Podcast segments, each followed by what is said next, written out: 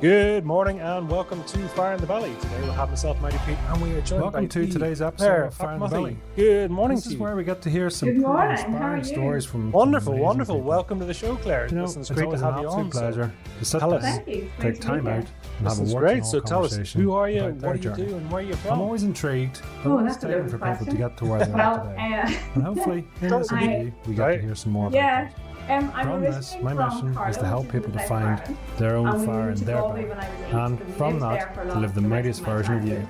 And, So without further I ado, Sit back, relax, and enjoy as a nurse, today's guest. Um, Success is a process, not an event. Uh, so I trained as a children's and general nurse and worked in a children's hospital for six years, which I loved. And then I met a man and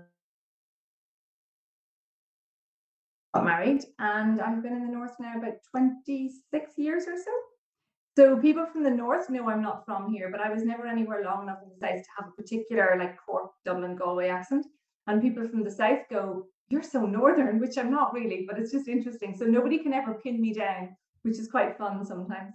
So I now live in Coleraine up on the north coast beside the Giants Causeway, which I love because I'm I'm I mean I was to say really I'm from Galway. I love the sea. So I just love being back by the sea because we've lived in different places inland in Northern Ireland. And uh, my reset uh, place to just go, ah, is always walking on a beach, preferably in the water. So it's great being here. Why is it that humans just love water? Is it because we're 70% water, or what is it? Do you think it's so I don't know. I mean, I think everybody has their thing that causes them somewhere that they go that they feel that they can just sort stuff out. Now, my ideal place is walking on a beach in Greece, in the sun, in the sea. So, I mean, I'll cope with the Irish weather. If I'm trying to work something out or figure something out or make a decision, I'll just go to the beach. That's what I do most of the time. And I love it. I mean, if you were to ask my two kids, I have uh, two boys, uh, if you ask them what are mom's two favorite things, they would go the beach and us. So it's like it's it's in my DNA completely. So yeah. That's that's beautiful, isn't it? Just to get out there. So tell us, what do you do then, Claire? What's what's Claire known for? Uh, well, Claire is in the middle of a massive transition. So so Claire, so my married name is Matt Dole, but my my my to be working name now is going to be Matt uh, Community because I'm setting up a uh, business, which has been set up, but I'm actually stepping out of my nursing role. So I've been nursing for 36 years and I have loved it. And it's interesting when you say who who is Claire and what is she, and that's my figure out at the moment because I'm stepping out of my uh, my role as a nurse. I've handed in my resignation and I'm leaving in four weeks' time. And that's really that's a really interesting place to be. Whenever somebody says, you know, who are you? And I go, well, Claire, I'm a nurse. Um, so my my to be new future is coaching, and I absolutely love the idea of helping people to see what they can't see because so much of my growth and learning in life and changing and decision making has been when I've suddenly seen something. It's like, you know, when you get that light bulb moment and you go, ah, now it makes sense. Now I know how to make a decision, but I couldn't make the decision until it made sense. I'm the kind of person that I like to figure things out. So it's it's kind of like this. I think I'm sort of walking with two feet, one in each camp for the moment. And somebody introduced me the other day as um, this is, and this is Claire, and she's a divorce coach. And I thought that's the first time that's been kind of out there because that's my my passion in coaching. Um, my my real area of passion is supporting people on a breakup and divorce journey. Um, I um, stepped out of my marriage about six and a half years ago, and I know from firsthand experience that a divorce journey is not a picnic, regardless of which side you're on, or what the reason is or what the dynamics are. It is a tough journey because you have to find yourself all over again.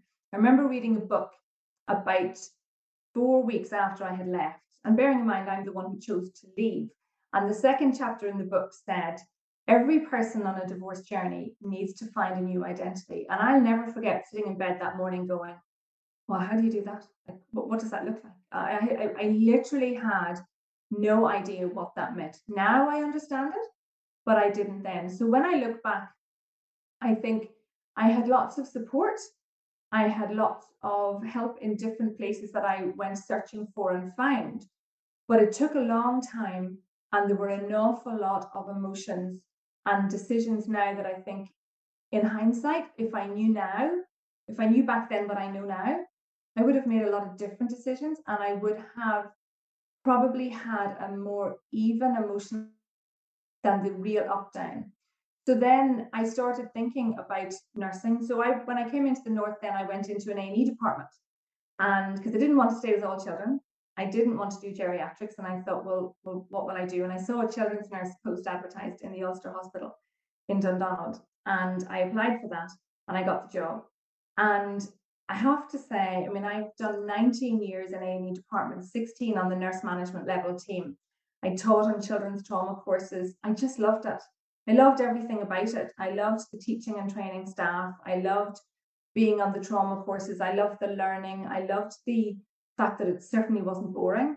It was very stressful and lots of things, but it, it just kind of it lit me up. I loved it. And then in the last six and a half years, I have retrained as a respiratory specialist nurse and I work in a GP practice. So about two years ago, no, maybe two and a half years ago, I started thinking, now I really like this, but it doesn't give me that passion. And I thought, is that important going forward? My kids are going to get up a bit, they're going to need me to have a bigger income. Do I work part time? Do I want to work full time in practice nursing? Do I want to do agency at weekends if I needed extra money for holidays? And I thought, no, I don't want to do that. So that started me thinking, well, if I don't want to do that, what might I like to do? What am I good at? What are my skills?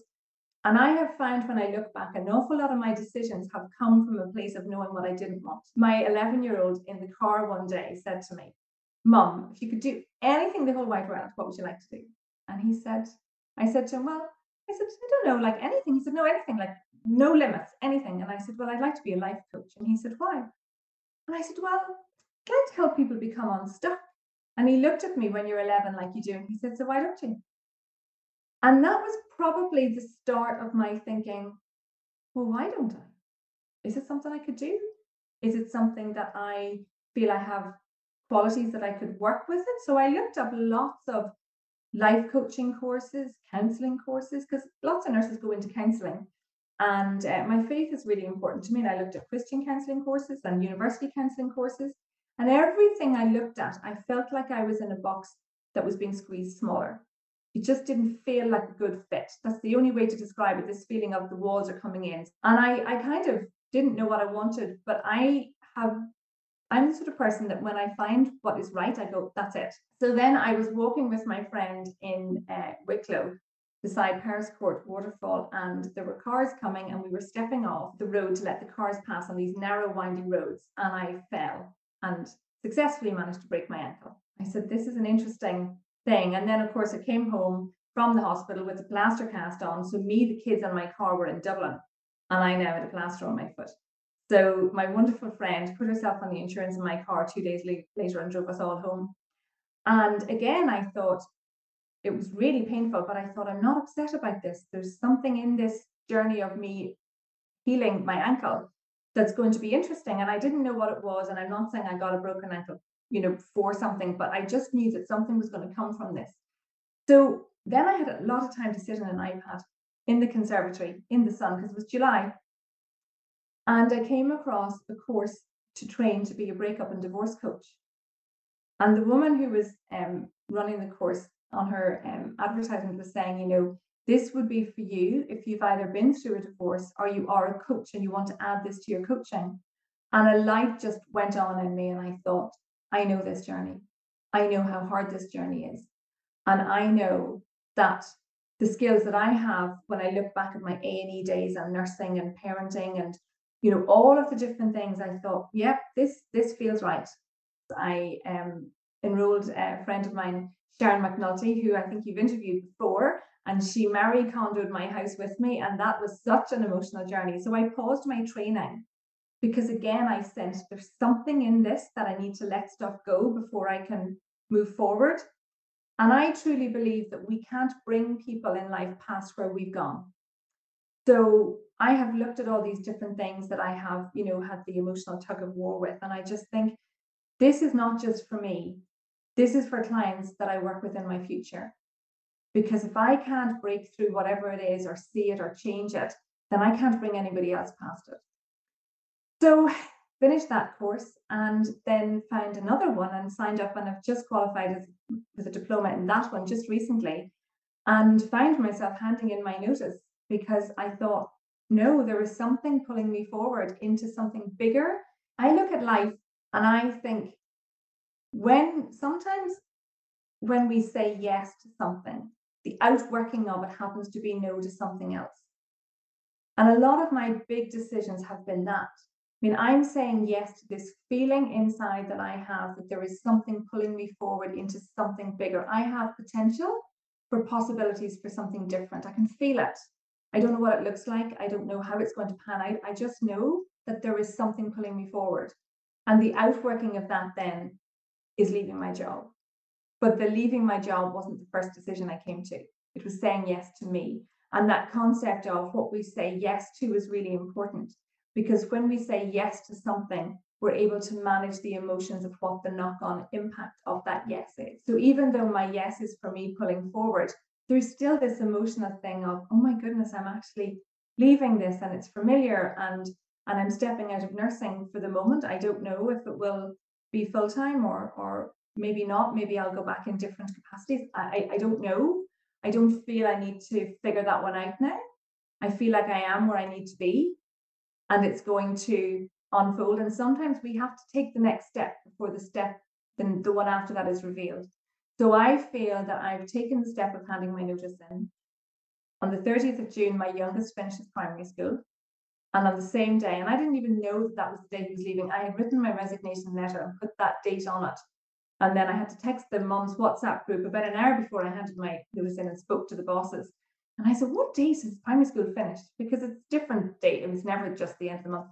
And it happens to be the same day that I had chosen to leave. And I thought that's not a coincidence.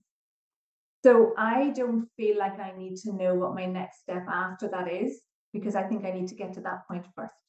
And when I've been able to let go of needing to control, which is probably an area that I have struggled with, then I, I can go with the flow of what I need to do for now. Because what I hadn't expected is the emotions of leaving nursing and the the oh my goodness like this is a big change and it's an exciting change and it's a really um the, the sense of potential is really great but the other um logic side of my head is going okay you're a single mom with a mortgage what on earth are you doing nhs pension and all of those things so there's this kind of two things but i kind of am a bit of an energy person and and I've learned over the years that when something isn't feeling negative and small, it's if there's something feeling bigger and more spacious, I need to go where that goes. I love that. Uh, I mean, for you, and you've mentioned this a couple of times. You know, what what is it? Do you think is it? When you talk about this feeling that there's something different, this this idea, there's something more. There's, you know, there's anything's more possible. And then you talked about being a bit of an energy person. Can you describe what that is? That sort of almost guidance that you're getting, that sort of nudge, if you like. Do you, do you have any clarity on what that is? Oh, absolutely. It's it's definitely, it's definitely God. It's definitely my faith. With without a shadow of a doubt. And as I have journeyed more in life, I have leaned more into who am I in relation to who God is and where does that come from? And I mean, I'll take you back to um, before I left my marriage, and, and it, was the communication had broken down for quite a while. Um, and I just remember having this question in my head, which was, Is this God's best for you? And I thought, I don't know. And then I started to explore it and think about it, and I thought, well, I think God's best from what I understand in my journey of faith is that it is to be healthy and connected and growing and have abundance and um, joy and all of those things. And I thought, oh, that's not the picture. It's not. It's not what I'm living in. It's not what I'm feeling. It's not where I am. And, and then I, I had to go. Well, I chose to go. Well, well, what am I going to do with that? And and so for me, the area of divorce when it comes to the layer of faith in the middle, especially in Ireland, north and south, actually, there's a layer of guilt and shame that comes with this because you're married in the eyes of God and you should pray about it and God can do a miracle and you know you should try harder. And yet I had this question is this God's best for you for me? And I thought, I don't think it is. And my ex husband is a church minister. So I had a lot of figuring out of different things to figure out what did I do with that question. And when I started to look at, at what it was showing me, what did I do with that? Because that wasn't an easy one. So when I feel, so when I talked about the saying yes, at that scenario over that space of time, I said, I said yes to the fact that I felt there was something different and better and healthier for me on the other side of where I was. So I said yes to me, and the outworking of that was no to being married. I'm choosing to believe that there is something better for me. And if it's better for me, I believe it will be better for my children. And if it's better for me, I believe that the outworking in time will be better for my ex husband. And I thought if I am living in a place where God's best is, which had stuff that I didn't really have in my world, that has to be better for my children. I have to be a better version of me for them if I'm in a different place, a better place. So I said yes to me, and, and at that time, that outworking was no to being married. Now, in my stepping out of my my nursing role, I wouldn't be doing this if I didn't feel that it was God pulling me forward into something different. I believe that we have a purpose in life and that we influence people all the time. Whether we realize it or not, we influence people. You know, we all know that there are people that we term as sort of drains and radiators. I'm sure you've heard that expression, have you? You know, some people, it's almost like they suck the life out of you, and others bounce in. And, and so we influence people whether we're aware of it or not. And I believe that there is a different sphere in the world where I can have influence because of the journey I've been on. It's really interesting there. So you brought up the purpose word, you know, and and you know the purpose about who we are and what are we here for. Are, are you clear in that purpose now? Do you know what your your mission, your vision is here? Yeah, I would say that I am now. I mean, I think as a nurse, I've always had this vision of helping people. And I see it as just changing in the way that I'm out working that. Um, I think specifically because I have been through a divorce and I was married to a church minister and I, I was, you know, 19 years as a minister's wife. There is an area of guilt and shame that comes with faith and divorce and our parents and our sisters and other people's other people's stories on it, I suppose is maybe the best word.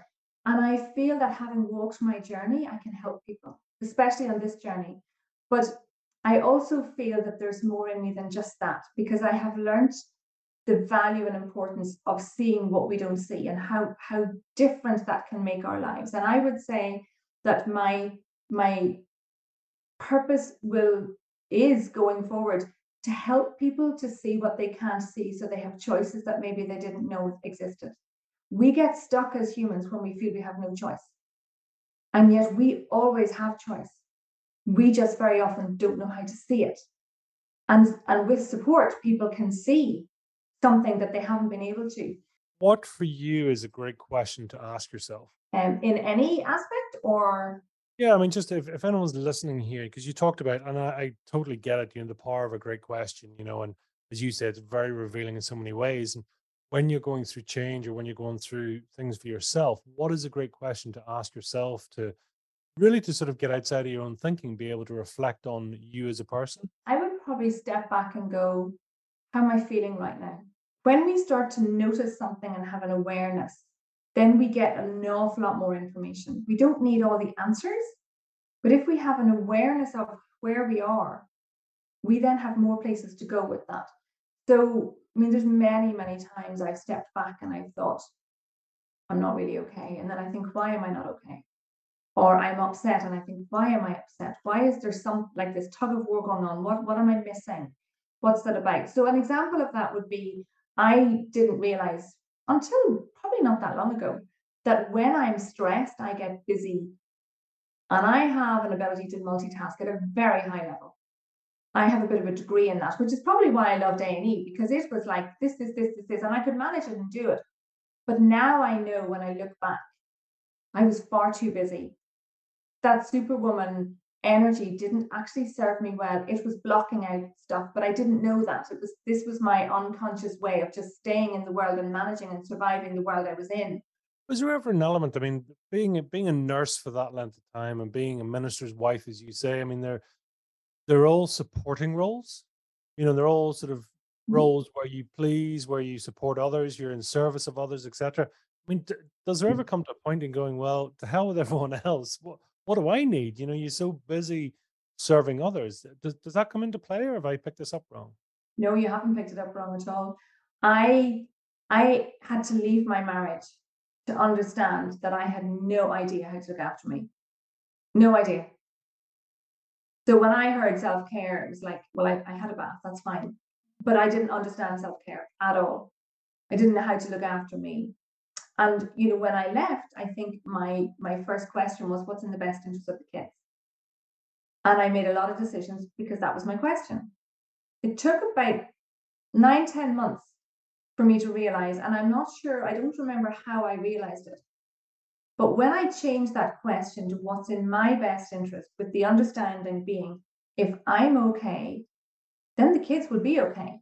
But if I'm not okay, they won't be. So I needed to ask the question, what's in my best interest? Because that gave me different decisions on things that were coming up.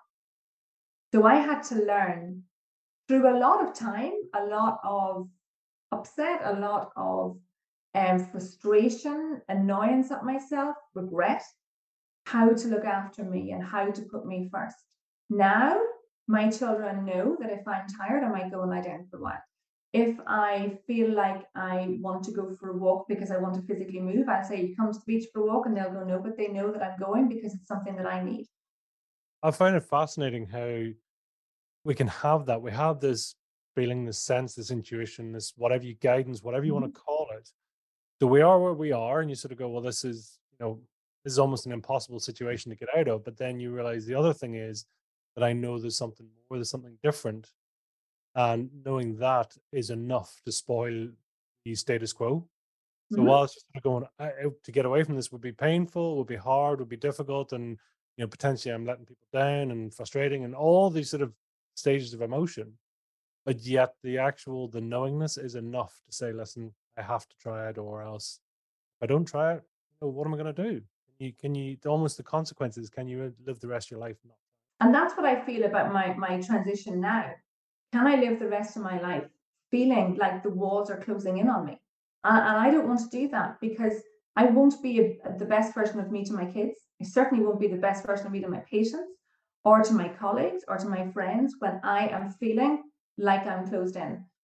And that feeling of, I want to try, I want to step out, I want to trust, is what's given me the courage to do this. Even though there's lots of reasons why I shouldn't. And sometimes logic isn't the only good deciding factor for making decisions. Because I don't know what the future holds you know, I don't know where exactly where I will be in a year's time. I don't know what my business will be like. I don't know whether most of my clients will be more local or whether they'll be worldwide because of Zoom. I don't know. But I'm willing to find out because there's a possibility that it could be so much better for me and the boys living this life now. And I'm willing to bet on the possibility. I know if I stay, I'm going to stay small and I'm going to feel it and I don't want to stay there. So I'm choosing not to stay there. So I know that that's definite. If I stay, this is where it's going to be. And I'm choosing to take a chance on the possibility of something being bigger and greater and more rewarding. And I mean, the, the, the people that I've linked into and met on my journey since I've started coaching have just been incredible people. And I think that alone, to get to this point with all of these different influences and people that challenge me, it's just so exciting. It's just great. What does Claire deserve? That's a good question. Um, Claire deserves to live to her full potential, and I don't feel I'm doing that yet. How do you feel about that? Excited, stroke, terrified, stroke. Um, probably a little bit like a bottle of champagne that's been shaken. No idea where the spray will go. No idea, but it's like there's something, there's something exciting on the move and i mean the the sense that i the sense that i have when i see my clients change and i see my clients understand something and i see them being able to let go of really strong negative emotions is just so humbling that i have a part in that for them and i mean as a minister's wife i always remember feeling so privileged to be involved in the lives and stories of people that without being a minister's wife I couldn't have and wouldn't have. It was a very, um, I never took it for granted. And in the same way with my coaching clients and even my friends, that people open up and say something, and I and I would sort of say, look, can I offer you some advice? Is it something you like, or can I can I explore this with you? And I, because sometimes I can see something they can't, and I think, oh, I know how to help a little bit more. That feeling of privilege is just enormous. And that's, you know, talk to us then about coaching. I mean, what what was it, and and what have you learned so far? Oh my God, how long how long have we got? I have learned more than I have capacity to explain. Um, I have learnt not to be afraid of change. The word flexibility is one that I keep coming back to, and I keep defaulting into rigid. Biggest impact coaching has had for me is how I outwork my daily life, how I interpret events that happen, and how I take responsibility for the impact of how I interpret them. Because I know that if I don't take 100% responsibility for me and my emotions and everything, well, then it, it's nothing will change. Nobody else can make me happy. Nobody else can make me flexible. Nobody can do anything unless I decide I want to do it or not do it.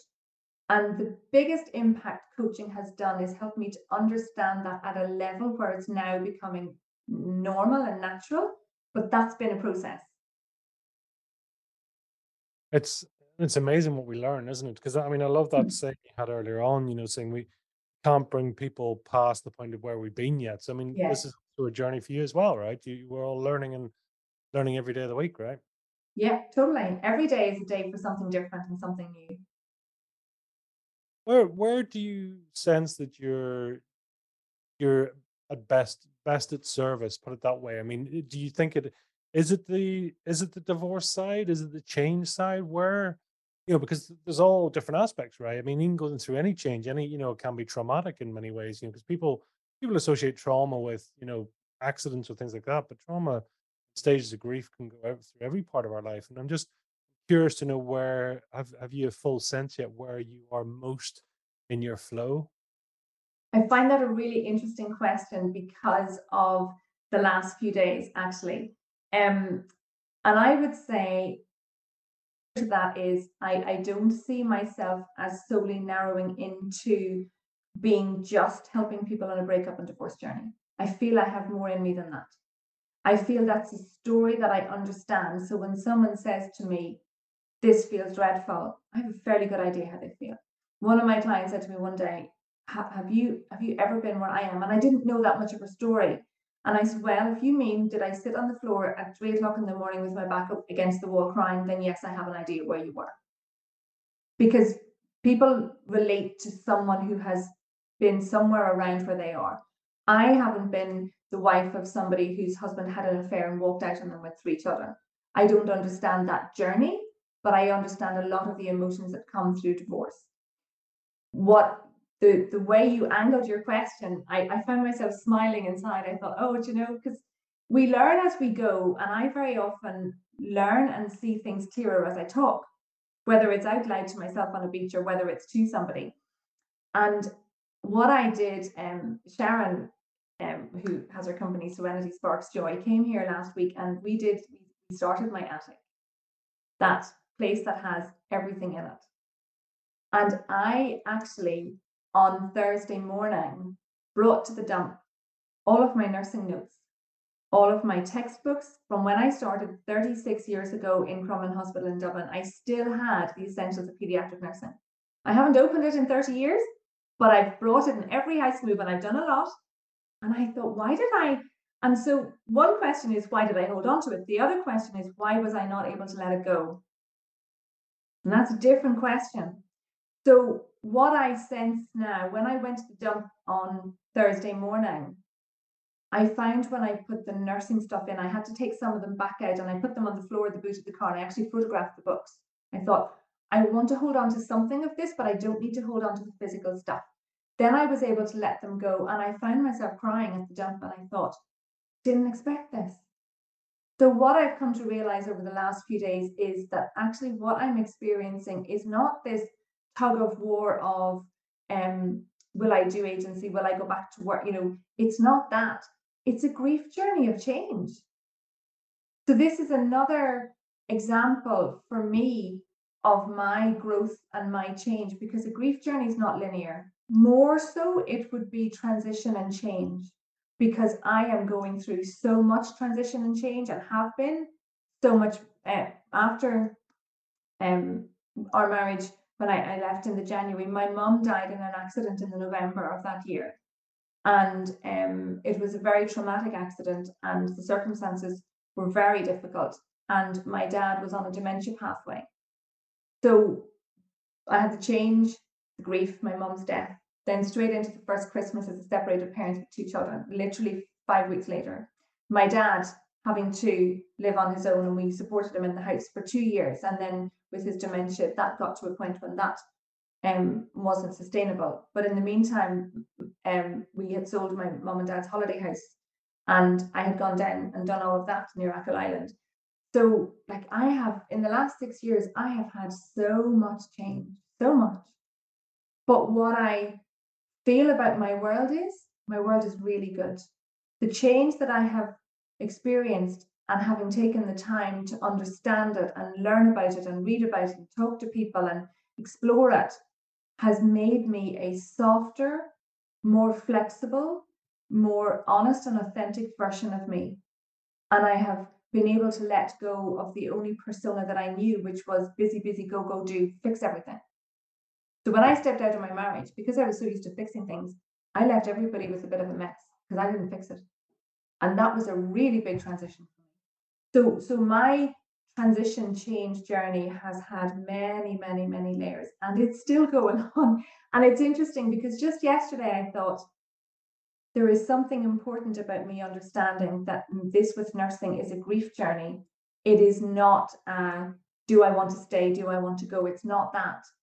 It's grief. And there are people in my future that I will be able to help because I've gone through this.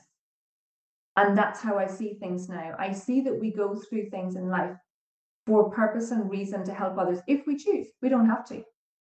But if I can shorten somebody's emotional upset and journey and help them to see things easier in a shorter space than I've done, oh, I'm in 100%. You know, if I had had the me now six years ago, I know the difference it would make. If I had the me when we made the decision to move dad, now that me back then, that would have made a big difference. You know, what I'm hearing here is that it's that ability to reflect on every situation and understand, you know, or take the perspective of saying, what if this is not happening to me? What if this is happening for me, right? Mm-hmm. Yeah, absolutely. That's that changes the enormity of the mo- the emotions and maybe the negative impact or the fear. Or yes, it definitely does. You like yourself? Love yourself? Do do now. I didn't, but I do now. That change. Um, probably over the last number of years, and that was where um, so when I when I had contacted Sharon, I, I don't believe we meet people by accident. I just don't. So I had seen her on Facebook. There was something about her being a nurse. It just it stuck with me. So a year later, I thought I need help at the house. So her name came to mind at three o'clock in the morning, and I thought, well, let's see if I can find her. So I did, and I sent her a message, a text message on the number that was on Facebook, and uh, we had a phone call about twenty minutes later. And I signed up and invested on ten hours on Zoom. Thought, no idea what this is going to look like. I just know that this is important, and I cannot do it on my own. I also tag teamed it with a therapist. I thought, right, so I, am it's never about stuff. I, I knew enough to know that. I didn't know what was going to come up, but I knew enough to know that. So I tag teamed it with a therapist. I think Sharon had she, she had quite an interesting journey with me because I kept telling her, and I learned this and I learned this because I was ready to see it. So so when Sharon was working with me, what I knew was it wasn't about the stuff, but I didn't know what it would bring up. I just knew that my mom kept lots of stuff because we had cleared out her house and that was a flaming nightmare. Like skips later, I remember saying to my boys, I'm going to give you a present. And they looked at me and they were like, I don't know, were they eight and 10? And I said, when I die, I'm going to leave you a decluttered house. And they looked at me as if to go, what? I said, trust me, this will be the best present you will ever receive in the whole of your life. Because going down to Galway for a weekend with the kids to see my dad in a care home, to clear out a house, I mean, it was so stressful and so exhausting. Um, so I knew, I knew fine rightly I needed support. so what I when I look back, I would be very, very clear to say that I didn't know how I didn't know I needed support because I thought I can do it all.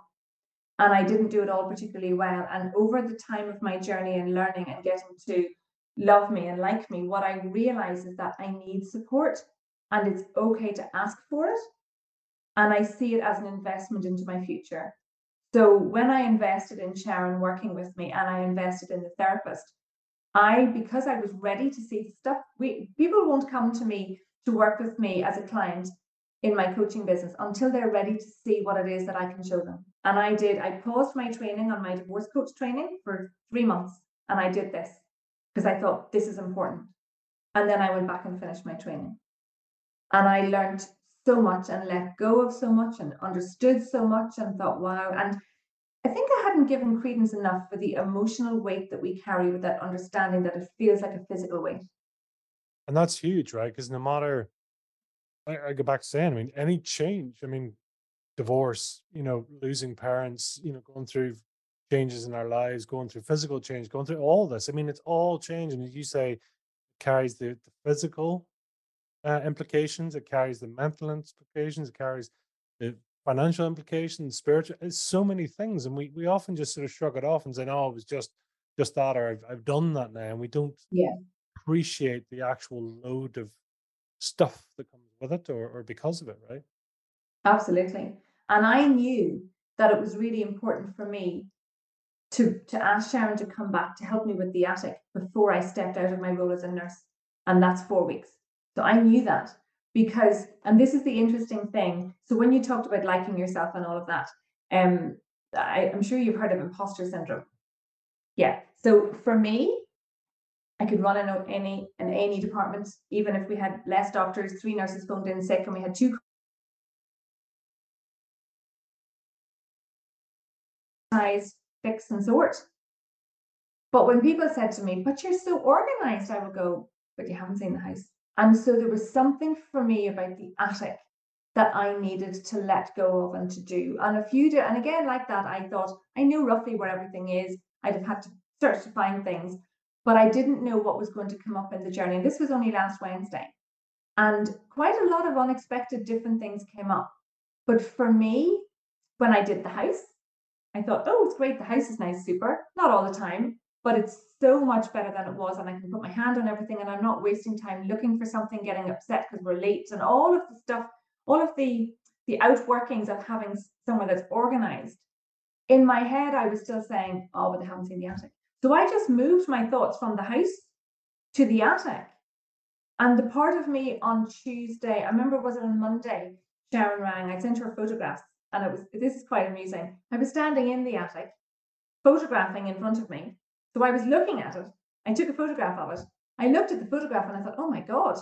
But I was still standing in the attic, but the photograph made it look a lot worse. I mean, it's really perspective, perceptive, perspection. No, start again. Perspective is really an interesting concept because I was physically looking at the stuff, but I was so used to that I didn't see what I saw until I saw it on the screen and thought, oh my goodness. And I sent it to Sharon. She sent me a message and she said, That's fine, don't worry, we'll just take it all down to the kitchen to clear it out. Well, literally, I had a heart attack. I just thought, oh my God. And then then I knew why I had asked her to come back. I knew why I had invested in her again. I knew I wouldn't have done that. And I knew that nothing I had done had changed the fact that the attic had loads of stuff in it. Nobody sees it. It's like that. You keep it in the dark, nobody knows about it, but it's still talking to you. My question was, what will my life look like when I don't have that in my head? If my house is organized and my attic is organized and I've never lived that life, I thought, I don't know what the view from the other side of this, um, what's the word I would use, project is going to be. But working full time in my coaching business, I don't want imposter syndrome. But that's a new place for me to go to. That's a new ex- exploring thing. So that's more change for me but i'm ready for it now and i understand that yes it would have been great if i'd done it three years ago but i wasn't ready for it then we can't cope with what we're not ready for What what possibilities have been created by doing this? oh lots lots the first one being what am I capable of? What am I really capable of if I don't have my own limits? If I get out of my own way, would I have a YouTube channel? Would I be able to write a course and run a course? Would I would I be able to? I mean, so many possibilities, so many, all to do with, you know, what is what is possible and what am I capable of and what am I brave enough to try? And that's why I'm on this podcast because it was recommended and I thought, okay, I'm just going to step out and I'm just going to do it. And, you know, I have to just make it happen. It's not going to happen for me. I have to take the action step. But when we take an action step, we get met with other other people's action steps. And I I know that I will get what I need when I take the steps that I take. I know that. So even though the fear is still there and the what's it going to be like, now I notice it and go, oh, there's that. But I can walk through it without having it freeze me. That's the difference now. I that's a beautiful point, you know, because so many people like the attic analogy, you know, where some people look at it and going, "Not today. I haven't done Yeah. it." Or, Yeah. you know, listen, I can't do this, or you know, it's like, oh, I, I could start this, but I mean, the implications are are crazy, so we'll just not bother. But when we sort of accept it and say, "Yeah, listen, it's a mess. Okay, it is. I I acknowledge it. I accept it. I'm I'm doing it," and then having someone to say, "Right, time to bring it down to the kitchen table. Time to just push on. Time to say." Not going to be easy. That's okay. We accept that, we acknowledge that, and do it. And again, we're back to change, right? We're back to Mhm. what I thought was okay, but then the actual the pull of what's possible, so great too. I mean, there's a lot of people in life I think are like that, where they just sit on that that edge. I can either stay Yeah. where I am, or I just have this itch that says there's more. How many people actually get to do that change? I don't know. And and if you had said to me six, if you'd said to me eight years ago, this is where my life would be now, I wouldn't I wouldn't have had any record. I was like, no, that wouldn't be.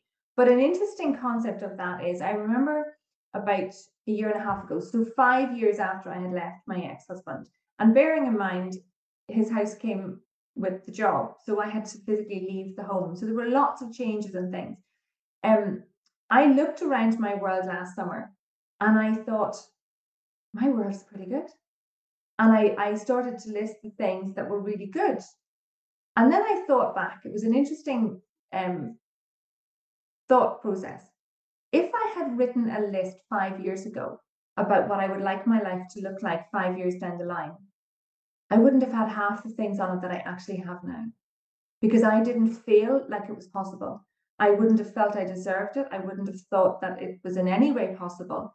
And I find that really interesting. So I look back and I think I didn't know how to dream. I didn't know how to, I didn't know how to be anyone other than who I was at that time. But now at this moment in my life now, if I think five years ahead, I'm like, oh, how big can we go? There's so much possibility. But it when I look back, I, I see the growth and I see what I wasn't able to see back then when I left. But when I last year looked at what I had, it far surpassed what I would have written down as what I wanted. And what I understand is that I'm probably the person who limits me by thinking it's not possible. You can't have it. You don't deserve it. Whatever the words are. And that's changed. So for me now, I think doing the attic, letting go of the nurse training books, they didn't serve me well because there was an emotional connection there somewhere that was holding me down. I, I had a picture last week. I'm a visual person, I like pictures. And it was of a hot air balloon being tied down with ropes. And I could feel all the different ropes getting cut. And I thought the attic is the last rope to be cut here. And then then what happens? Like, what does it look like then when the hot air balloon isn't tied to the ground? I don't know. But I'm willing to find out. And that is so refreshing. I think making people aware of the mental load of things. People go, "Oh, and that was thirty years ago," and I, I've seen it. Mhm. People saying that was fifty years ago, a lifetime ago. And next thing, we we have tears, we have a lot of emotions, uncontrolled expression, Yeah. etc. And you're like, and but people are going, how, how is that possible? That happened X years ago, and it doesn't have to be a mad dramatic event. It can be the tiniest of things, right? Yeah, yeah, we store we store our memories and our emotions. And there's a very good book that I'm reading at the moment by Michael Singer. It's called Untethered Soul. I don't know if you've read it. And the thing that I learned, uh, but just about three weeks ago, actually, and this is what I love about, I love about life that I'm always learning. And I, I, I mean, that just fires me up completely. Um, but he talked about, and I would have a good understanding of the emotional traumas that block us. So for some reason, as I said, just before I put the books into the skip last week, the dump, I actually took them back and photographed them because for some reason it's important for that. I don't know why, but the, I've only got a photograph now and a digital copy. So I don't have the actual books. But putting the books into the dump was a big deal for me, even though I would have said if the attic, a friend of mine said to me the day before I did this, if your attic burned down tonight, is there anything you need up there? I said, no. But that still didn't make it easy to go through the stuff. Whereas in, in Michael Singer's book, the other side of that coin that I'd never looked at before was if we hold on to the really good memories, in case we don't get more, in case we don't get another one, we block ourselves from that. And I remember sitting reading that going, oh my goodness, wow. And that's that kind of scarcity mindset of this mightn't happen again. I have to hold on to every moment of it. And I find that a really interesting concept because that's not one I've ever heard of before or looked at before. And I thought, I'm going to mull over this one now for a while because this is important. That is so. I think it's so, so prevalent. And I know Jordan B. Peterson talks about similar, you know, in terms of this mental loading, there's only so much we can actually carry. And all that time you're holding on to other stuff leaves you no capacity yeah. to do more. But in Jordan B. Peterson, he talks about, you know, it's like our life is one long thread, you know, and it's like it's not, we don't have multiple threads, we don't have anything else, it's one long thread. And anytime there's a knot in that thread, it will stay there until it's released. It doesn't disappear, can't yeah. be out, can't be anything else. And that sort of trauma, that sort of anything that's trapped emotion of any sort is super, super powerful. You know, and you just and people totally well, in my opinion, we we just totally over or underestimate, sorry, you know, what that's doing for us. Um Absolutely. Crazy. It's crazy.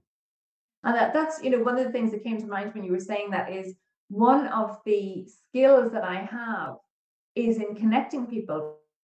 You earlier that, you know, I um, enrolled Sharon to help me and I tag team the therapist. I have, I mean, a few of my friends have said, Can you give me the name of that therapist? Because I just talk. I mean, my friends get to hear my life out. It's like, go for a walk. What have you learned this week? and and a few of my friends have gone, I like I like her name. Or the likes of Sharon, you know, I'd like Sharon's name. I need someone like that. So part of what I have done with a lot of the books I've read is I use someone, I say to someone, oh, you need to read this book. This is exactly for where you are right now. And I love that. But again, that's because I've put my time, my effort, my investment, my work in.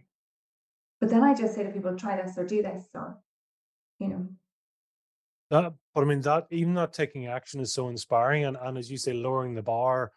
So, so many people do it. They'll, they'll do potentially counseling or they'll do that sort of work, but they'll do it privately. And, mm. and I mm. get time for both. There's a time for, you know, you need to go this journey on your own, but also there's time when it is your duty to leave a set of breadcrumbs behind for somebody else. You say just talking about openly. You know, I, I talk about mental health, I talk about depression, I talk about all these things. Not not necessarily for me, because I'm kind of I'm okay with it. I'm good with it. But if you reduce the stigma and you make it knowingly to people and saying, Yeah, I tried this, I tried hypnotherapy, I tried this, I tried the drugs, I tried all, all these things. And even if it gets one person going, okay, say whether it's the number of Sharon, whether it's the number of therapists, whether it's just that you've inspired me to pick up this book. I mean, what what an amazing act of service, right? Yeah. But but for me, that's just natural. To me, that's just like breathing. And, and I mean, over the years, people have said to me, Oh, really admire your vulnerability. And I'm thinking, I don't quite know what you mean, because I just I just am who I am. But in me being me, I know I have inspired people in all sorts of ways and different things because I talk out loud. so some of my friends, you know, they ring up for a chat and an hour and a half later, I'm like, okay, well, you didn't expect that. But it has helped me and helped them. And it's just it's an interesting thing. It's that aspect, um, and it's almost an evolution because I mean, previously that nursing, that service role is a people pleasing role. So, yeah. right. So, if I want to feel good about me, I help somebody else, they feel grateful. Therefore, I feel good about me. But when we change it to self-pleasing and saying, I'm doing this for me and I, I feel good, I do this, this happens, I feel good, and this, this keeps going. So self-pleasing is an amazing place to be. And actually you can be of more service from that place, right? Totally. And I think that's the difference in self-care, self-pleasing, and selfish. And I think as culture and humans, we have a very, um, very warped view of that. You know, it's like, is it okay to be happy? Is that not selfish? And I think, no, depends on what way you're doing it. Or, you know, small kids, well, I can't really go and lie down. Why not? You need to rest. If you rest, you will cope better with their demands. But but as humans, there's an inbuilt thing of, well, that's just selfish. I can't do that. I can't leave their dad to do that because I'm but when we change how we perceive the words, language is something that I would say I didn't have a very good grasp of as I have gone on this journey of life just over the last, you know, 8, 10, 12 years and more, look back and I think I very often read something in a book or heard something on a podcast or watched a YouTube clip of some sort or somebody, you know, doing a sermon in church and I think that's the word. So I would look back and the classic example of this for you now would be when I look back and I think what was missing in my marriage. What would what would I have said? I didn't have words. Now I do. The word I was missing for me was alive. I didn't feel alive, but that's only because I've now found it. And I heard somebody say something once about alive, and just that absolute penny drop. That's it. But I didn't have language to put on it at the time, but I didn't spend my life figuring out what the language was. I acted on it and I got the language later on. I think that's such a is such a strong point. And I just want to circle back on something you said there about Mm-hmm. about being selfish. Yeah. Talk to that. I understood selfish to be making decisions that were about me and that being a negative thing. You're very selfish for whatever it happens to be. And when you think like that and other people say something like that, it's almost like it's glued with super glue to the word guilt. Guilt is not a good, it's not a good emotion. And the other word that's the other side of guilt is should. So you should have done this instead of doing this. So you have guilt in the middle and you have this idea of selfish, and then you have the word should. They're all kind of intertwined and, and interwarped in a very unhealthy way. Selfish for me is doing something for me that has a negative impact to others, and I'm knowingly doing it in a vindictive sort of a way. You think as well, I mean, just as you cover that in the morning almost with nursing it, and you talked about it, it's like not only are you observing what the person and what's going on there, and it's very similar to coaching, is saying, I see what you're presenting me with, but what I'm really looking for is what's the condition behind, what's actually the trigger, Yeah. what's the consequence here.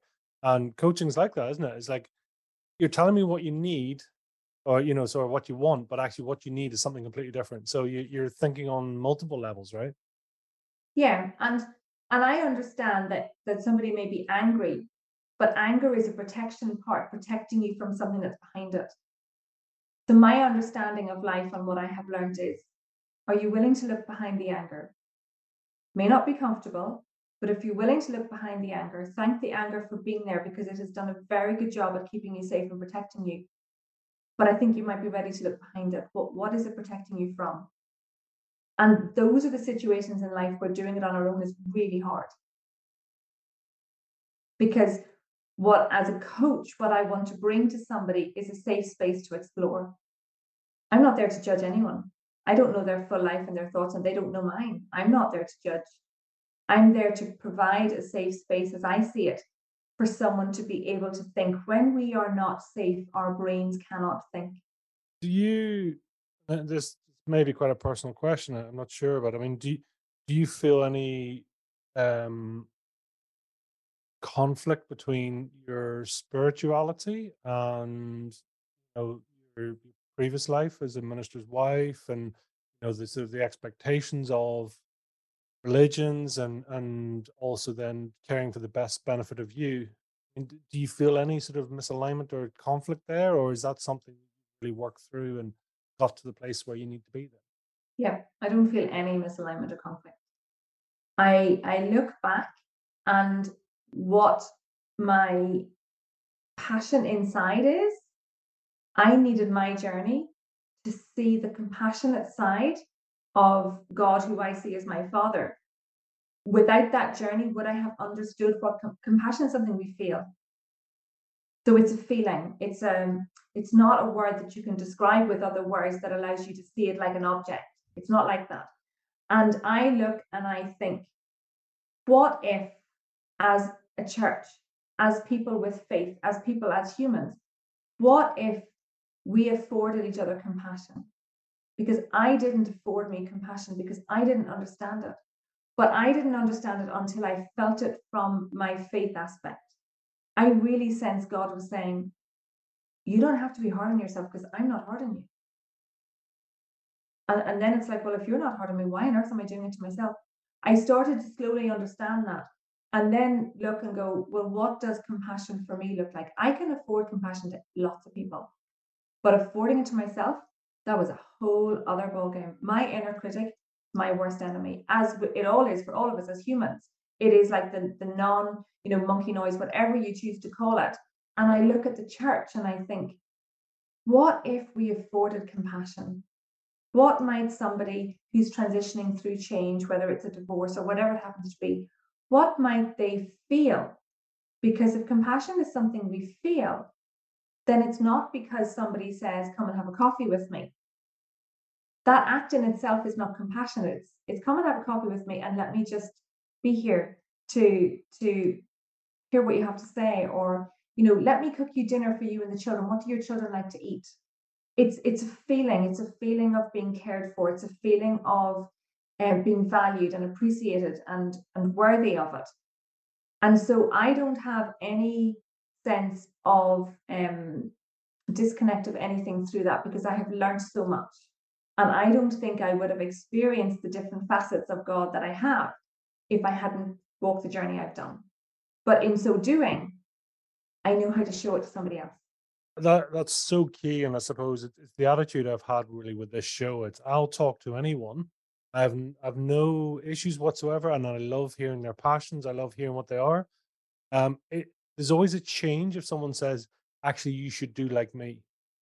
Mm. that's the change but when someone says listen and i love it and believe me i've had some you know some what would be perceived as controversial on and, and different things and, and i love it because i like to see their perspective yeah. you know but then don't tell me what i should do. That's the one thing where it's there's always a fine line and 99 tens out of 100 people i can respect them they respect me and it's wonderful. We, we both learn from each other um, but it's when any religion or anything else steps for me when it steps over that boundary of saying right well you should lead your life in this way it's saying well at that point we'll just have to disagree but i love the fact that actually self-care and you're seeing it for the perspective that you become the best version of you which is ultimately as i've understood it here now is that that also then is in the eyes of god is, is the best thing you can do that's your life purpose right to be the best version of yourself i understand Yeah.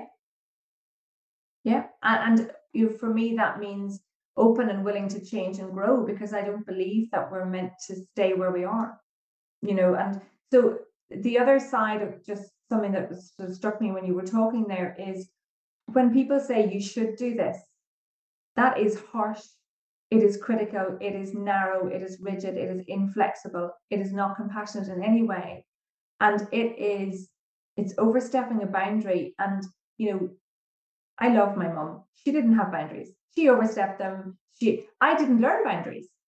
I didn't respect myself. And so boundaries are about respect. When we respect ourselves, we can then say, that's not actually acceptable to me. And, and I think that learning all of that has helped me to frame. I mean, who am I to tell anybody else what to do?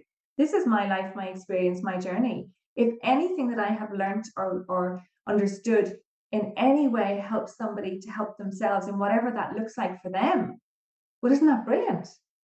Which is why COVID was so difficult. We are humans made for connection. And when COVID brought in disconnection in physical terms, that in itself created such an amount of damage because we are made for connection.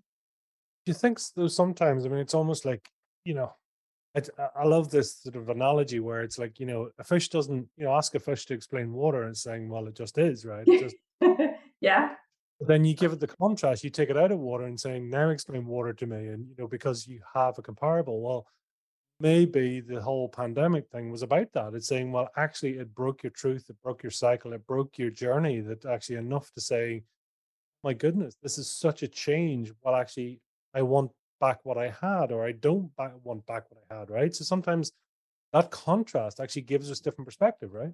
Yeah. My perspective came in COVID with a broken ankle. Was quite an interesting journey for me because the kids were with their dad some of the time and he was great. He took them more of the time because I physically couldn't manage. I couldn't drive. I had crutches. I would use a rucksack to get stuff from the bedroom to the kitchen. I mean, honestly, it's like not in a rush to go back to that one. But nearly every day, a different friend called in to help me with stuff. And I remember probably about two months into my broken ankle, suddenly thinking, I feel connected to my world for the first time in the way that I never did before. Because I couldn't do for me and be independent for me. I needed other people to help. I had to ask and I had to receive. Very easy to give. Very different ballgame when you're on the receiving end and you need to ask. But I learned how to do that. My defenses came down, my independence came down, and I felt connected to me, probably to my me and my world. I, I, Described to a friend and I said, I feel like I'm finally plugged into my world. And and it's that but now that I have it, it's like, oh, this is so much better. And and I love what you were saying about, you know, the fish in the water. It just is, but when you're taken out of it, and and I just know that humans and connection we're, we're not meant to be islands. We need each other to grow because we need other people's perspective. We need other people's life experience. That's part of how we we. I mean, I would not be here, excuse me, today talking to you if I hadn't had all the different people it's taken in my world to help me to be here, in whatever way that looks like. Uh, having, I mean, to me, that's a form of faith. Lean forward and saying, I don't know why. it's like I've met this person this thing happened, this thing didn't happen, whatever. But actually, instead of saying, poor me, and only if only I had this or if only I had that, that's mm-hmm. wishing outside of yourself. It's saying, well, actually, for some reason this has happened. I'm curious, what's the lesson here? What, what's what's possible? Where is this leading to? And and having that attitude, attitude is a game changer. It really is a game changer, right? I broke an ankle COVID journey. I changed my career. I felt connected to my world. I had support from people I didn't know I needed support from. I changed as a person because my defenses came down and I looked at things differently. I see it as a gift that I wouldn't have wanted to go through again. But goodness me, has it been worth it? Absolutely.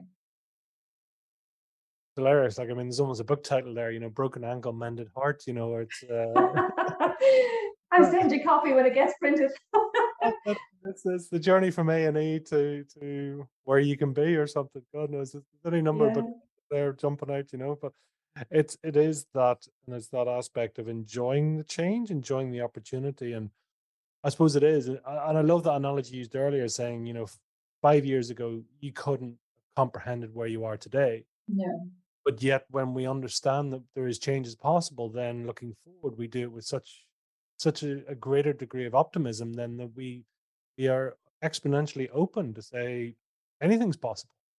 Mm-hmm. That's that's change in mindset, right? Once the change starts to happen and we realize that, you know, we all go back five years and saying, God, I, I would never have dreamt I'd be where I am today. But yet, you know, now if we are of the mindset that things do change and things can be wonderful and right, that that's then anything. What yeah. And I, I think, you know, when we resist change, I'm totally not alone in this. It's hard. And so when I look at 30th June and me stepping out of my role as a, as a paid um, employee as a nurse, that's massive change. And I did say to a friend yesterday, I'm a bit worried. I feel like I should be a lot more anxious than I actually am. Because the logical part of me is going, but the other side of me is going, but now what's possible? If I have 20 hours a week more that I'm not working in a health center, and it's more than that because it's the time of going in and coming out and all the rest of it.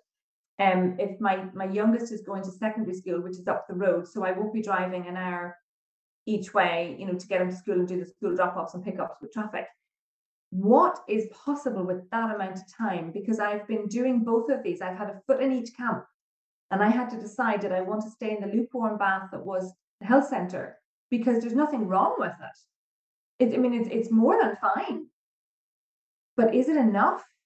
No, it's not enough. I want more. And so when I step out, I don't know what it looks like, but I've done enough understanding about me and how I react and, and the process of change and how we react to it and how we feel to understand that if I don't hold it in fear, if I hold it in potential, it's the fear that freezes our system. We're afraid of what might happen. We're afraid of what people might say. We're afraid, but what if?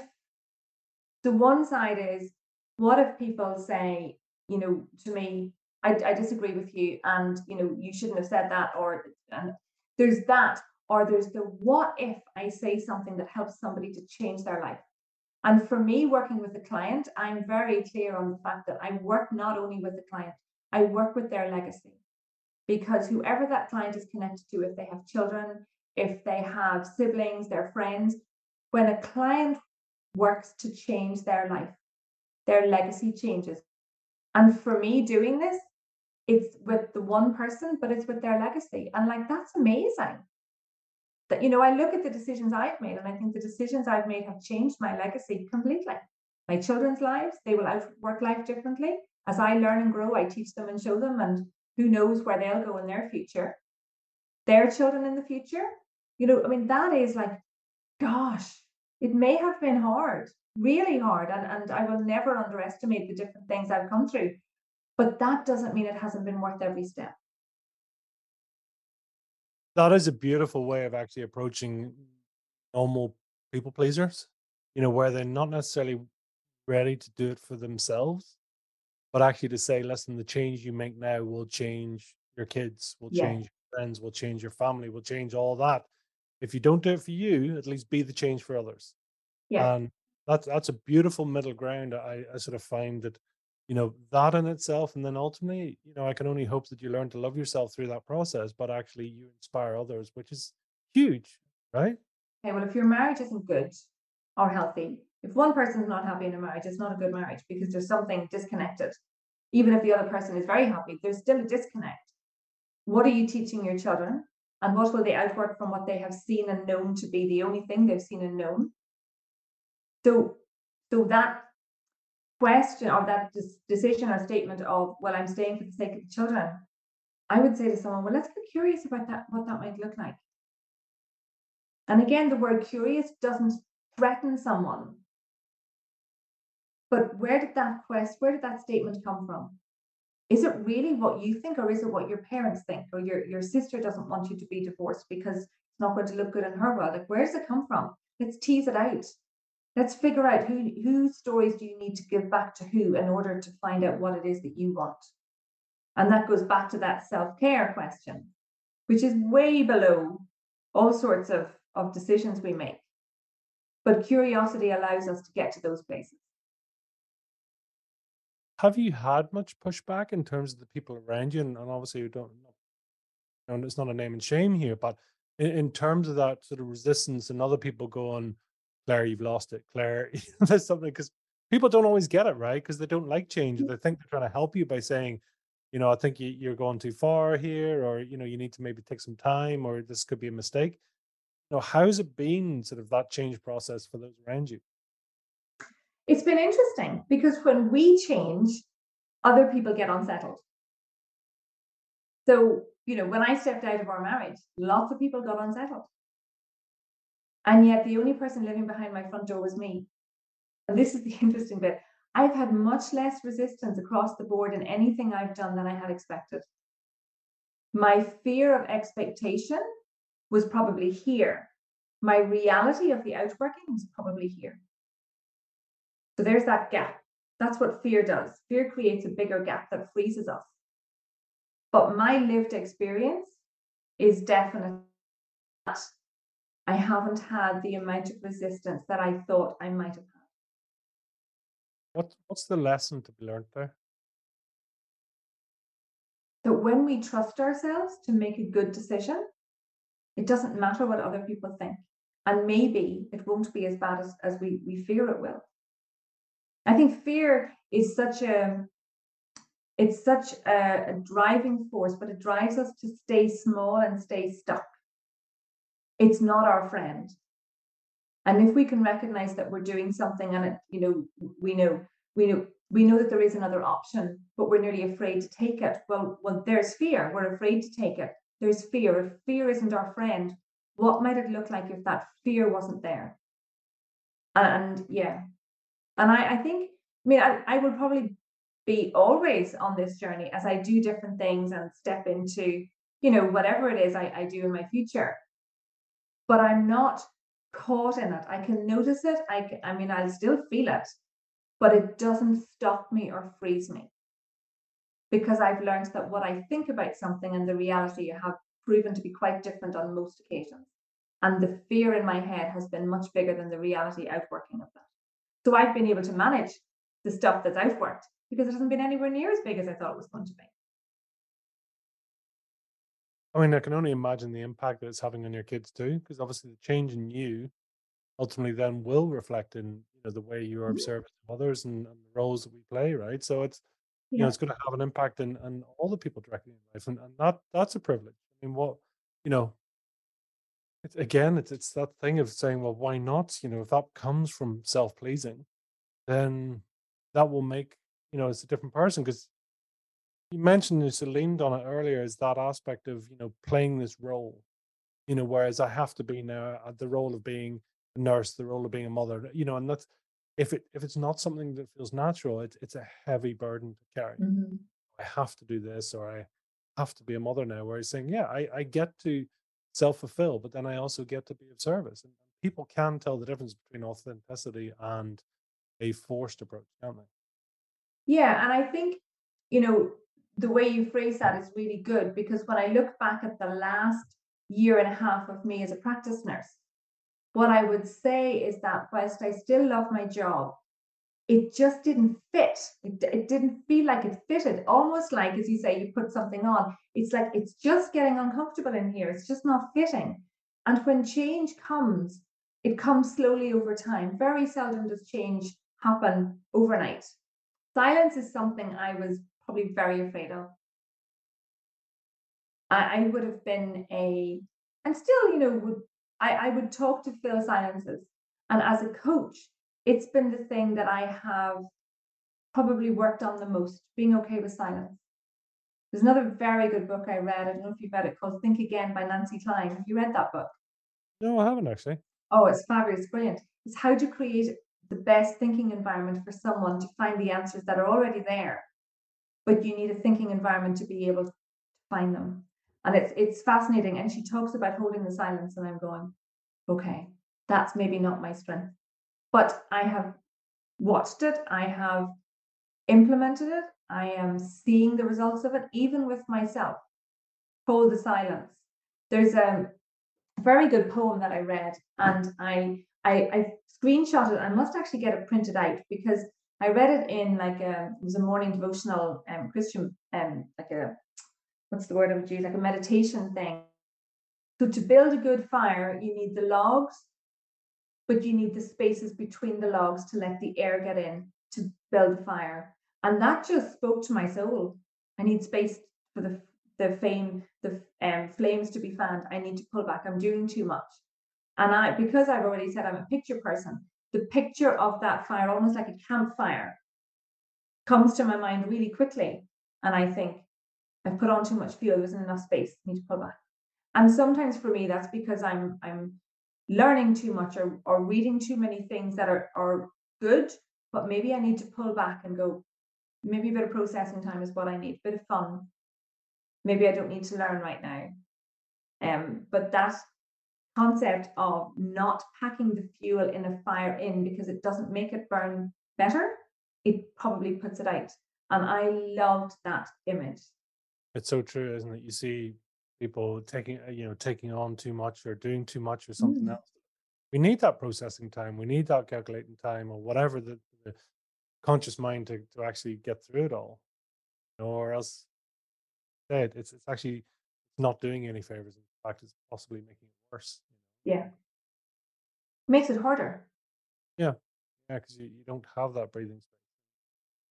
No, it, it's the uh, what is it? The analogy? It's you know, it's almost like you know, you, you plant a seed, you don't dig it up tomorrow and see if it's growing. You know? oh, can I just say, my old me would have been digging it up twice a day. but it's it's it's having the faith that there is that gestation period that you literally you plant the seed and say, listen, it what's going to be is going to be, and and if I want to let this come through, and and you know, it has to be allowed to, you know, and probably getting old school now, but people talked about a fax. It's like, you know, oh, you get a fax and it starts to ring and then ripping the page out. And it's like, well, hold on, you haven't received the message yet. You haven't, you haven't yeah. allowed it to happen. You know, so ripping it out halfway through, it's, not, it's doing you more harm than good. You, you have neither the fax nor the message. You know, in fact, distraction. Yeah, patience is something that that I think everybody struggles with at different stages. I like one things yesterday. So I, I wanted to control everything and I wanted it yesterday. So so that's been an interesting, almost like a tug of war for me. No, no, let it sit. You know, my broken ankle, it took a long time to heal, but I had more learning to do in the healing process. Yeah. And so I think when I let it go of, of I, I wanted it to be fully better in six months, it just wasn't as hard then. It's like, well, it is what it is. Gonna get there. I've got a good physio. I'm doing the right things. It is what it is it, again, I, I sort of go back. It is that aspect, and that's self-preservation, self-care. Just saying, listen, okay, yeah, part of me wants this quicker, and part of me, you know, needs to be quieter. You know, that reflection on both sides. Mm-hmm. What's what's on the bucket list for Claire? What's what's out there that you would like to achieve? Do you know? Oh my goodness. Um, I think my starting point at the moment would be I would like to be a CEO of a successful company because for me that means that i am influencing people in a way that is changing them and helping them create change. So so that would be an amazing bucket list thing for me way past anything i ever thought possible at any level. So that's like um bucket list i'd love to travel more with my boys. My mom gave me a love of travel and i love exploring places with them. And we've done quite a bit of travel but i'd love to do more and um, I love including them in the plans of where we're going and what we're going to do and what would they like to do. We each get to pick things. So so traveling more with my children is definitely bucket list stuff. On a practical level, I would love to have my attic converted for the boys because they would then be able to have a room each. They share they share rooms in bunk beds. They love it, but they're getting to a point where that's not going to work for them. So a bucket list for me would be having space because my attic's open truss, so it's, it's possible to do. I'd love to do that. And I would love to, yeah, I just love to grow into more of what my potential is. I have potential that I don't realize, and I don't know what that is, but other people will see something that I will be maybe able to be good at or whatever. And I, I'm excited about the idea of what might that look like or feel like, and who will come into my world to show me that and where will I go with that? So that sense, bucket list sense for me would be of just having different people in my world and and them almost that sort of you know iron sharpens iron thing of I get to grow and change and be and they get to grow and change and be and I just find that really exciting.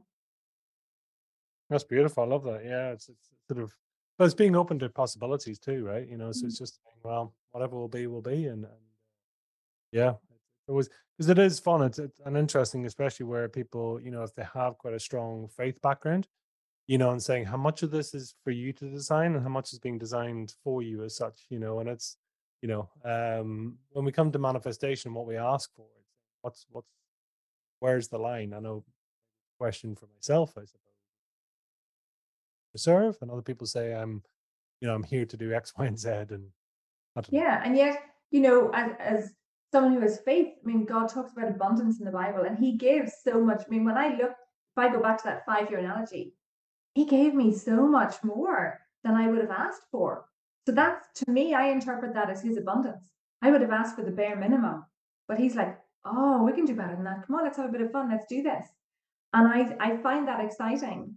Um, and you know, part of of my going forward would love to be to raise and help to change faith cultures on what is compassion what does it feel like? If we bring more compassion into our world and into our churches, they will be different places. I'm going on, I'm going to challenge on something here because you mentioned, you, know, you say you're very visual. Your language is extremely kinesthetic, so very feeling, all about the feeling. It's about that. So I'm Mhm. curious. I mean, is that something that's changing in you? Do you think? I mean, is that maybe something that's evolved? Because I mean, coaching in that is is a lot of about feeling. It's being faith based is a lot about feeling. It's not you can't necessarily be tangible. So is there something? Is what is your learning style normally then? Well, I have dyslexia, so that would tend to be less academic because sometimes academia is harder. Um, my mum um had somebody um I got assessed when I was 13, was told I was dyslexic and got no help. So I didn't understand anything. So all I knew was I have dyslexia for whatever that meant. But I mean, I got through my nurse training. I when I started in the practice, I did different diplomas. So it hasn't in any way defined me, but I know that part of me has always been creative when it comes to pictures and things. Reading is not something that ever challenged me.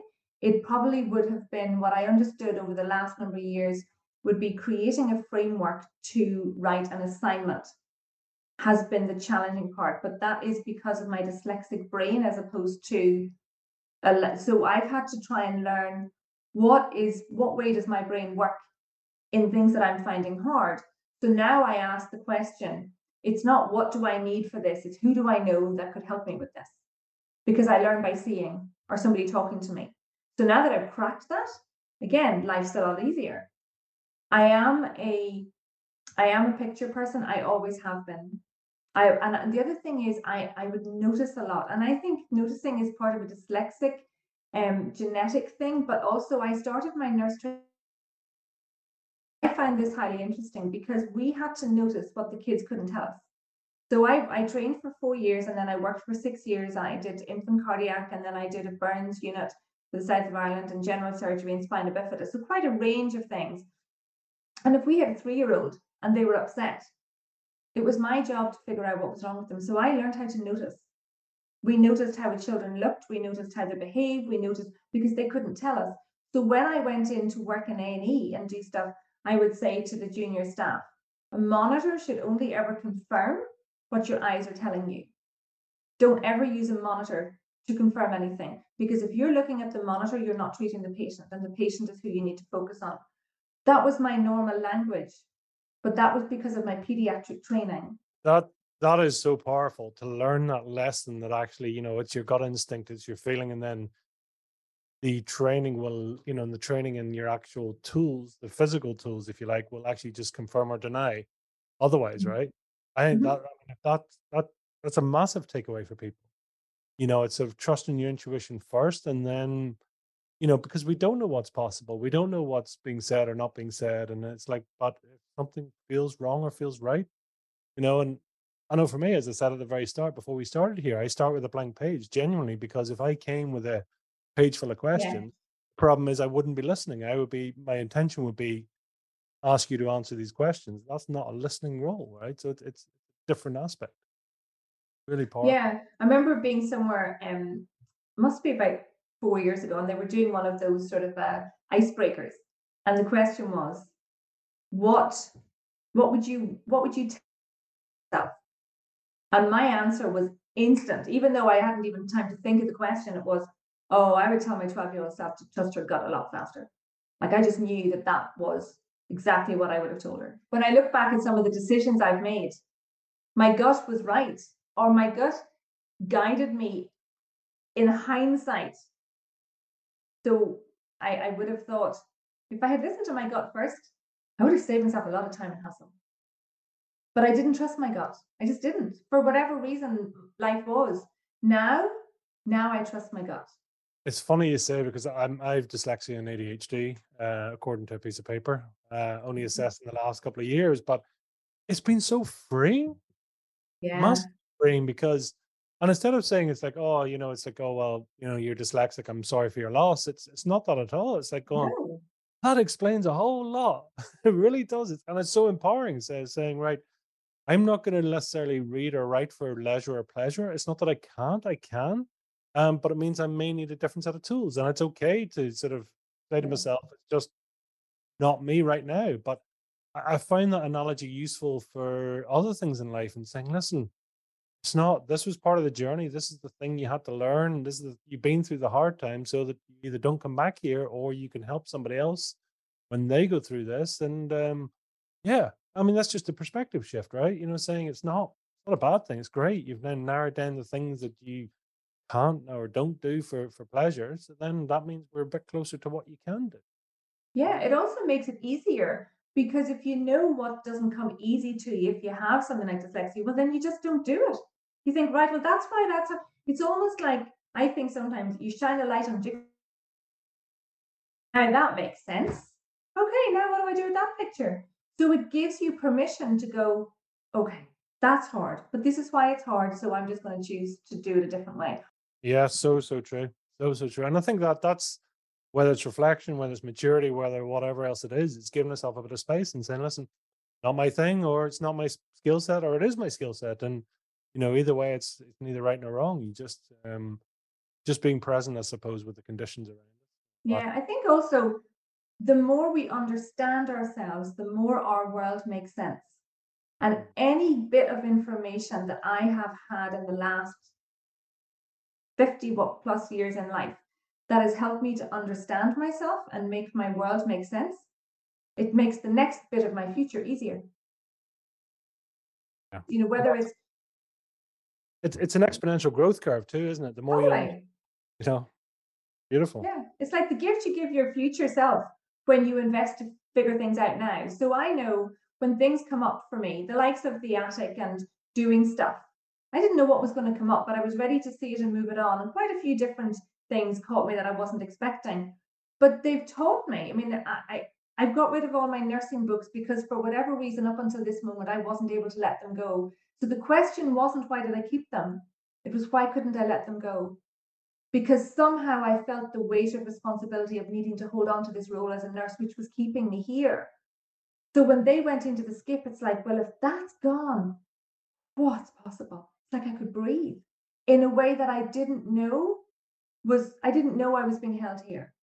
Could sense something, but that's why I, I when I put them into the skip, I just burst into tears because I had this sense of relief of I didn't have to hold the responsibility. And one of the things that caught me was I had helped to set up and implement a pediatric trauma resource carts in both Antrim and in Causeway. And I had all the laminated sheets of cut color coded for a three and a half kilo baby, a five kilo baby, and we worked out all the fluid requirements. And to make it easier in a trauma, we would then put these up so everybody could see straight away and nobody was working anything out. But there's a lot of responsibility with a three and a half kilo baby that's needing resource. And even though I've been out of that for six and a half years, that was stored within my system. And when I was able to just put it into the skip, it's like, I don't need to hold that responsibility anymore, even though I didn't know I was. I'm sure that the uh, the people in the in the skip yard must have been them, you know. My car was full. It's there's something so cathartic, and again, potentially through this pandemic phase, because I mean, they were saying that skips have never been so full and all rest. People, people had this chance to do a bit of decluttering or sorting out their life or having the time that you know, they never had before. So, um, yeah, I mean, And do you know what was funny? When I was, I got into the car and I was driving away from from the dump, and I had like a worship playlist on that just randomly picked stuff from Spotify, and the song came up by this guy Matt Broderick that I'd never heard before, and it literally played as I drove out of the dump, and it says the best is yet to come, and I laughed. I went, Lord, you're hilarious. Like you know that I so I've I've bookmarked that song and I'm holding on to that one. I love it, love it. You'd have that uh, have that playing on stage, you know, whenever you're you're coming up to give a big talk. You know, Yeah. I love it. Claire, tell us. I mean, if you were to try and summarize your fire in your belly in one or two words, what what would they be? Don't be afraid of change. And anything that feels afraid or fear will catch you and keep you small and frozen. And maybe you need support. I invested in support for me to allow me to cope with change. And if we're able to hold change in a flexible way, our lives will improve in ways that we don't know how. And I'm living proof of that. And if I can inspire anyone by being living proof of where I am and how I show up in the world, that in its own right has made it all worth it. Tell us where can people reach out or find you if I mean if this has resonated with them today and they'd like to learn more, they'd like to get your support and your service. Where can people get a hold of you? Well, my website is up and coming, but not up yet. So I have a Facebook coaching site called Claire Community Coaching, and we'll put the links in the bio when we put it out. And I have an email address, claire at claireocommunitycoaching.com. And there'll be a mobile number that we can put through too. Claire, is there a final message you'd like to leave with our listeners today? Yeah, I think there is. I think you don't have to live your life the way it is now just because it is that way now. You don't have to do that. You can choose to, but you don't have to. And when I stepped out of staying where my life was, it has opened up so many doors and given me so much in joy and peace and connection and wonder that it has just been amazing. And I would love for other people to have this because this is worth it. I settled for less in who I was. And when we step out of settling for less, who knows where it'll go? But I reckon it's worth finding out. I reckon it's worth being curious. Claire, it's been an absolute pleasure. Thank you so much for being sharing and really sort of bring us on your journey there and seeing what's possible. I, I wish you all the best in the future. And I've uh, I have Thank a you. sneaky suspicion we will talk again. So uh, Oh, that would be great. And I Thank you. loved it. Thank you very much for inviting me. It's been great. absolute pleasure. Thank you. Well, that was another great episode of Fire in the Belly. You know, this really wouldn't be possible without our great guests taking the time to share their personal journeys. And boy oh boy, sometimes it is personal. It's an absolute pleasure to have that, and then to hear the journeys that people have been on. We've loads more episodes coming up soon, and it's always a pleasure to have guests on. If you do happen to know anyone with true fire in their belly, please reach out to us so we can share their journey, lessons, and successes. So, all that's left to say is have a great day, live with fire in your belly, and be the mightiest version of you.